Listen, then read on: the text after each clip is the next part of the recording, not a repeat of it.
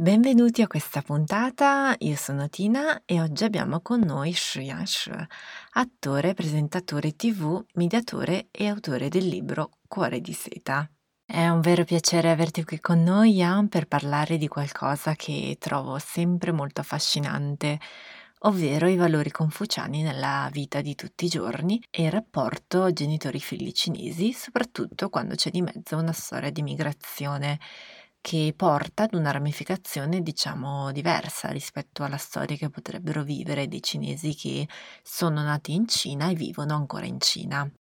Innanzitutto volevo chiederti quindi un breve exploit sulle tue origini, quando sei arrivato in Italia, se hai vissuto prevalentemente in un contesto italiano o in una bolla piuttosto cinese, diciamo, come a volte accade quando si vive a stretto contatto con le grandi comunità come potrebbero essere quelle di Milano o di Prato. Grazie Tina per questa domanda. Io sono arrivato a 11 anni in Italia da clandestino, dichiarando il falso poi per avere il permesso di soggiorno, perché in realtà sono arrivato non nel giugno 89, ma nel marzo 90 e c'era la legge Martelli, no? E quindi con mia madre e ho vissuto per quattro anni con mia madre, poi ho fatto papà e ehm, noi siamo dello Jinan, dello Shandong cinesi alti, io sono, sono quasi alto 1,90 e sono a Milano da ormai 31 anni, esatto, ne ho 42, sì. E niente, dicevi della bolla, no?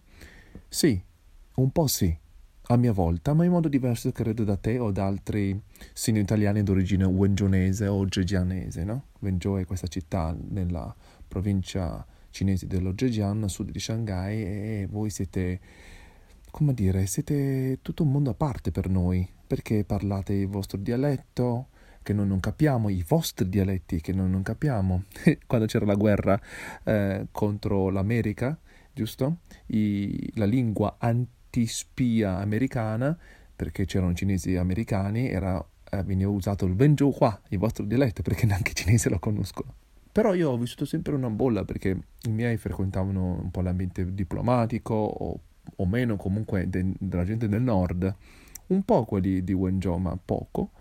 E quindi io a 14 anni ho cominciato a tradurre, ho fatto 7 anni di V Compra sulla spiaggia, ho fatto la Bocconi, è stato un percorso anche abbastanza da privilegiato, insomma più o meno privilegiato perché a 12 anni già avevo fatto 3 anni di lavapiatti in Calabria in hotel da mafiosi, quindi è stata abbastanza dura. Questa bolla però di immigrazione mi ha fatto bene, mm, tutto sommato, ci ho fatto pace, anni di psicologi e psichiatri e l'arte soprattutto. Mi riferisco alla parte di Prato, per esempio, quando ci sono arrivato ormai a 30 anni, nel 2009, e lì ho visto che c'è tutto un mondo che non conoscevo, anche di pieni di conflitti, di interessi, di pregiudizi, di corresponsabilità, di falsa coscienza, insomma, tanta roba. Innanzitutto, wow, non avevo idea di questi tuoi inizi in Italia così avventurosi. Molto interessante poi quello che dici riguardo alla bolla perché mi fa venire in mente in effetti che quando si dice che la comunità cinese in Italia è molto coesa, in realtà facciamo riferimento ai cinesi che vengono dal sud della Cina e più specificatamente della zona di Wenzhou e dintorni e quella bolla che si forma esclude però tutti gli altri cinesi tendenzialmente, soprattutto quelli del nord-est eh, con cui c'è una certa rivalità. E c'è insomma del campanilismo abbastanza marcato, se vogliamo essere precisi.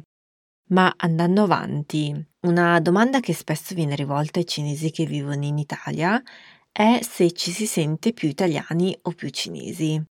Alle volte è una domanda che i genitori stessi cinesi pongono un po' per provocazione ai figli che loro vedono troppo banane, quindi gialli fuori ma bianchi dentro, cioè di aspetto cinese, ma con la mentalità troppo italiana per poter capire la cultura cinese. Tu come vivi la tua identità sotto questo punto di vista e come pensi possa essere un percorso sano per trovare la propria identità quando si viene considerati stranieri o addirittura, prima ancora del pensiero degli altri, ci si sente stranieri in prima persona nel posto in cui si vive o si è nati? Questa è una domanda molto profonda. Mi ci sono voluti anni per conoscermi e tuttora lo sto facendo. Allora, io ho riconosciuto di essere diventato un banana da adolescente. Nello spettacolo Harley Chino, traduttore e traditore di due padroni che io porto in giro, c'è un momento in cui racconto questo. Xiang Jiaoren, bianco dentro, giallo fuori te lo dicono con disprezzo, no? Però l'ho assunto. L'ho assunto a mio favore, nel senso che qual è il problema? Io se sono in pace con il mio essere giallo fuori bianco dentro, anche se per gli altri sono un banana con disprezzo, ma io non mi guardo con disprezzo, allora è, non c'è più gara, non c'è più conflitto. Assumo quello stereotipo dei nostri, poi, no? Sono i cinesi, dei nostri cari, senza difesa. Ok, sono così. Questo disattiva l'accusa. Certo, se sono genitori a farlo è un problema. Noi dovremmo essere amati incondizionatamente. E io qua mi leggo la seconda parte a coloro che ci ascoltano. C'è un ragazzo che mi ha scritto su Instagram proprio perché fa fatica ad accettare le proprie origini. Io penso che bisogna conoscere bene la Cina, non soltanto le parti più difficili che noi non vorremmo accettare, dalla politica, alcuni aspetti, alle costruzioni familiari, genitoriali, eccetera, ma tutta la Cina. E questa è tanta roba di umanità, di filosofia, no? Buddismo, taoismo, confucianesimo noi non siamo più solo cinesi, noi siamo sino-italiani. Per chi è molto cinese ancora saremmo cinesi d'Italia, ma comunque siamo cambiati e in questo cambio c'è un dolore che gli altri non conoscono, ma c'è anche un'acquisizione di valore, di ricchezza. E quindi se riusciamo a riempire come nei kintsugi, nelle nostre crepe, kintsugi è quell'arte dei giapponesi, ma anche cinesi una volta lo era, i giapponesi l'hanno curata meglio, l'hanno tramandata meglio, quando c'è un oggetto si rompe, loro riempivano le crepe con dell'oro. Questa tecnica eh, si chiama Kinzuki, no? Jinshan. Se noi riusciamo a riempire le nostre crepe del cuore con eh, riconoscimento, rispetto, pazienza, respiro, approfondimento, allora siamo tranquilli, siamo quello che siamo. Bellissima similitudine questa del Kintsugi per descrivere il valore che potrebbe nascere dalle ferite di essere diversi una volta accettato questo di noi stessi. Veramente un'immagine azzeccata. Cosa ne pensano invece i tuoi genitori? Ti considerano un po' banana o considerano anche loro una ricchezza il fatto che tu sia ben integrato all'interno del contesto italiano? Cosa ne pensano soprattutto del fatto che non sei diventato un dottore in Cina o un ristoratore in Italia? Allora, su cosa ne pensano o abbiano pensato i miei genitori fino adesso, ci potrei eh, rispondere per mezz'ora perché in tanti anni avranno pensato tante cose, sai Tina? All'inizio, nella prospettiva del Vans Changlong, sperare che il figlio diventi drago, cioè le aspettative che tutti i genitori, non solo cinesi, hanno verso i figli, ovviamente speravano nel mio successo, anche economico, ad aiutare la famiglia a riscattarsi, perché papà era manager, Cina, ma mamma era medico, qua poi hanno fatto la donna delle pulizie, babysitter, comprare, no? È stata dura e però disattese tutte queste aspettative perché io ho lasciato la Bocconi a 24 anni, poi l'ho chiusa dopo 17 anni, mi sono anche laureato un po' anche per loro, ma soprattutto per me e sono diventato un attore. Questo è il mio lavoro, un attore poi indipendente in un'Italia che non è l'America di Netflix, è l'Italia. I ruoli sono ancora pochi. Sono fieri di me, lo vedo. L'ultima volta ero qua a Milano alla Poecker con un pubblico di genitori, professori della terza media e erano con me, ultra settantenni, mano nella mano a ricevere gli applausi perché comunque le loro storie sono quello spettacolo autobiografico, quindi c'è pace, no? Una pace precaria perché se vedrai lo spettacolo vedi le ferite nelle radici. Dalla parte di mia mamma ci sono le ferite del nonno, suo papà, che aveva studiato negli anni 30 con gli americani, ma fu oggetto di tortura per dieci anni durante la rivoluzione culturale, e da parte di papà invece è pronipote di un martire marxista, ma sempre martire, che si è fatto uccidere dai giapponesi a 37 anni perché era un giornalista convinto comunista. E papà ha praticato un po' non tanto, ma di violenza durante la rivoluzione culturale del 66-76 come guardia rossa giovane, 19enne. E per chiudere, rispetto alle aspettative dei genitori, la cosa più che ha tradito mio padre, in quanto young, ne parlo in terza persona, è il fatto che sono gay e quindi anche dichiarato, anche che ho raccontato nel libro Cuore di Sete, l'emancipazione, no? Tutto questo, secondo me, ha creato in loro negli anni la sensazione di avere un figlio adulto, secondo me, anche se fanno fatica, soprattutto mio padre a rapportarsi con me in questo modo. Ho imparato, eh, con difficoltà, tuttora a porre delle distanze. Prendo molto da loro, non solo le schiscette, ma mm, da mio padre la sua perseveranza, il suo non mollare, il suo desiderio sfrenato di anche la sua ambizione. Prendo da mia madre tutto la, il toismo, la medicina ed eccetera e do anche a loro, ma non do a loro quello che loro si aspettano per forza di avere, in quanto genitori da una parte, in quanto genitori cinesi, di immigrati, quindi dall'altra e cerco il mio equilibrio nel vederli come adulti, come esseri umani, eh, non come per forza genitori o come dei, no? E sento che negli ultimi mesi ci sto riuscendo. Mm, sicuramente qualcosa di molto difficile da tenere in equilibrio, quindi bravo Yang. Noi con Bridge in China parliamo spesso di come i principi confuciani siano intrinseci nella cultura cinese, spesso anche nelle piccole cose di tutti i giorni. E parliamo spesso di come questi impattino le relazioni interpersonali sia in contesti lavorativi che in contesti più personali. Qual è la tua percezione sulla Cina di oggi rispetto ai principi confuciani e come ne hai visto o percepito l'applicazione da parte dei tuoi genitori nella tua educazione? Faccio una premessa, io vengo da Jinan che è a 50 km da Chufu, paese di Confucio nello Shandong, però per fortuna in Italia, anche grazie al lavoro di traduzione, ho imparato che ci sono almeno tre chiavi, come dicevo prima, buddismo, taoismo e confucianesimo. Non è solo confucianesimo, no? Non c'è solo Confucio, c'è Mencio, c'è Buddha Shakyamuni che è nato in India, poi i suoi insegnamenti arrivati in Cina anche attraverso il Tibet. Mm, quello che io credo che nella mia famiglia d'origine eh, i valori della gerarchia, del rispetto, anche il maschilismo, ahimè, sono passati alter- ciucciando latte di soia, come dire, e quindi ho scoperto, ahimè, dentro di me un forte essere confuciano. Quando, per esempio, a Prato, dentro il nostro capannone teatro, arrivavano i capi del consolato, rappresentanti, io diventavo un funzionario mandarino. Mi piegavo fisicamente, obbligavo i miei compagni di teatro, chi sceneggiatore, chi attore, chi regista, salutate, salutate, cioè, cioè, tipo, mi raccomando, eh, mostrate rispetto confuciano, no? E questo un po' me ne sono vergognato, perché è come il navigatore cinese che io uso per uh, dialogare con cinesi, improvvisamente poi diventa un diktat nel far seguire gli italiani come vogliamo noi.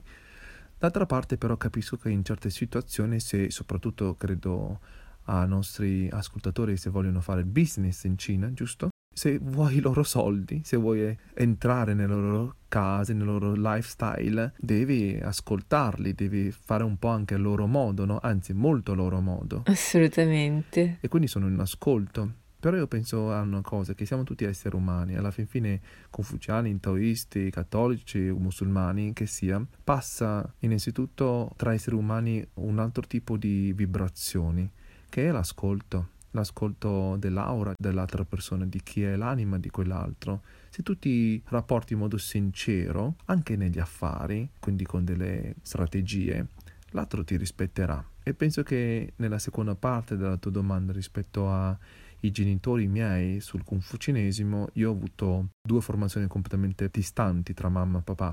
Mio padre molto confuciano, della serie quando appena arrivato in Italia dopo quattro anni una volta gli ho preparato del riso bianco che mamma aveva cucinato, l'ho portato a tavola e ci ho messo due bacchette infilzate. Ai ai ai. Ah, quanto si è incazzato!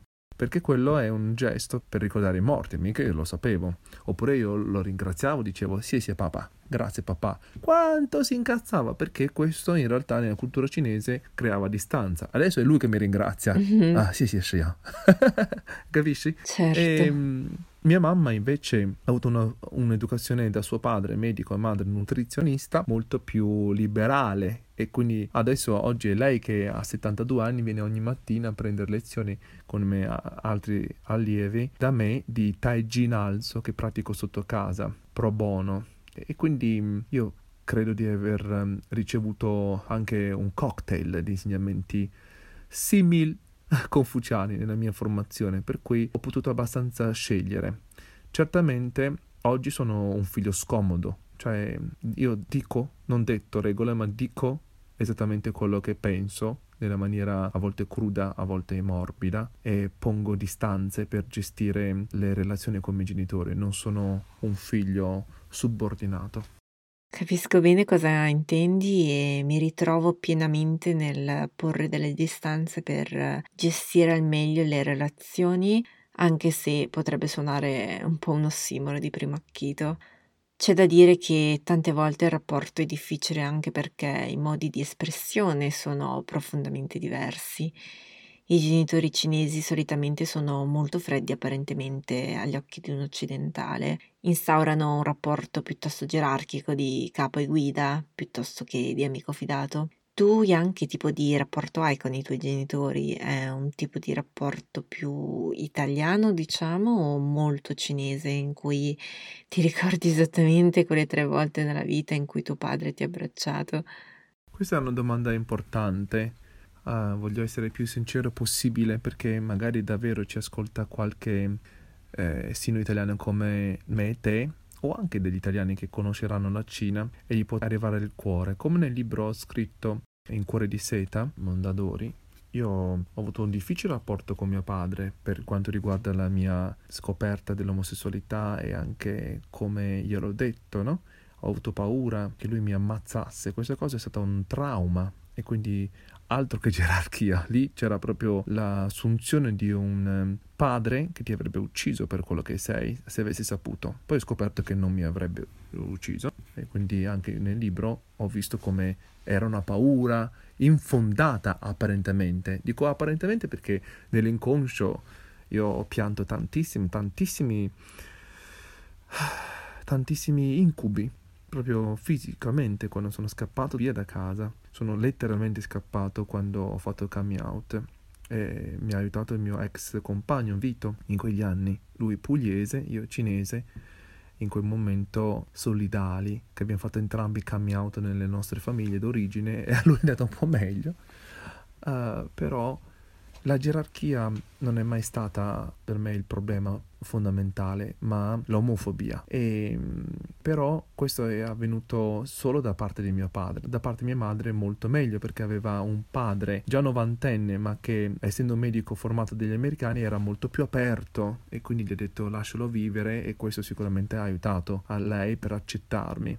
Credo che però differenze di vedute rispetto a come voler condurre la propria vita possono essere tragicamente opposte anche in altri casi di destino italiani, non come me gay per forza, no? Ma mm, credo che mm, posso dare un riferimento, bisogna imparare ad amare per forza i nostri genitori, a onorarli nella loro forza creativa, indipendentemente dalla loro nazionalità o cultura, perché non può essere altrimenti, non siamo noi che abbiamo fatto loro, sono loro che hanno fatto noi e tutti gli antenati. Sono molto utili le costellazioni familiari in questo come strumento di indagine e di guarigione, ma mm, nel nostro caso specifico essere diventati italiani d'origine cinese, vivere qua con genitori che appunto non ti abbracciano perché a loro volta non sono stati mai abbracciati, si può imparare ad abbracciarli noi per primi e quindi fare quel passo culturale di acculturazione come io ringraziavo papà e poi negli anni mi ha ringraziato, di amore, di dono incondizionato, anche se loro non ce l'hanno dato. Magari loro ce l'hanno dato e ce, a me me l'hanno dato e me lo continuano a dare in un altro modo. Niente abbracci, ma puntini di maiale e uova arrosto senza come se non ci fosse un, una fine, no? Tutti i giorni, ovviamente. È la loro dimostrazione d'amore e va bene così. Puntini di maiale come se non ci fosse un domani.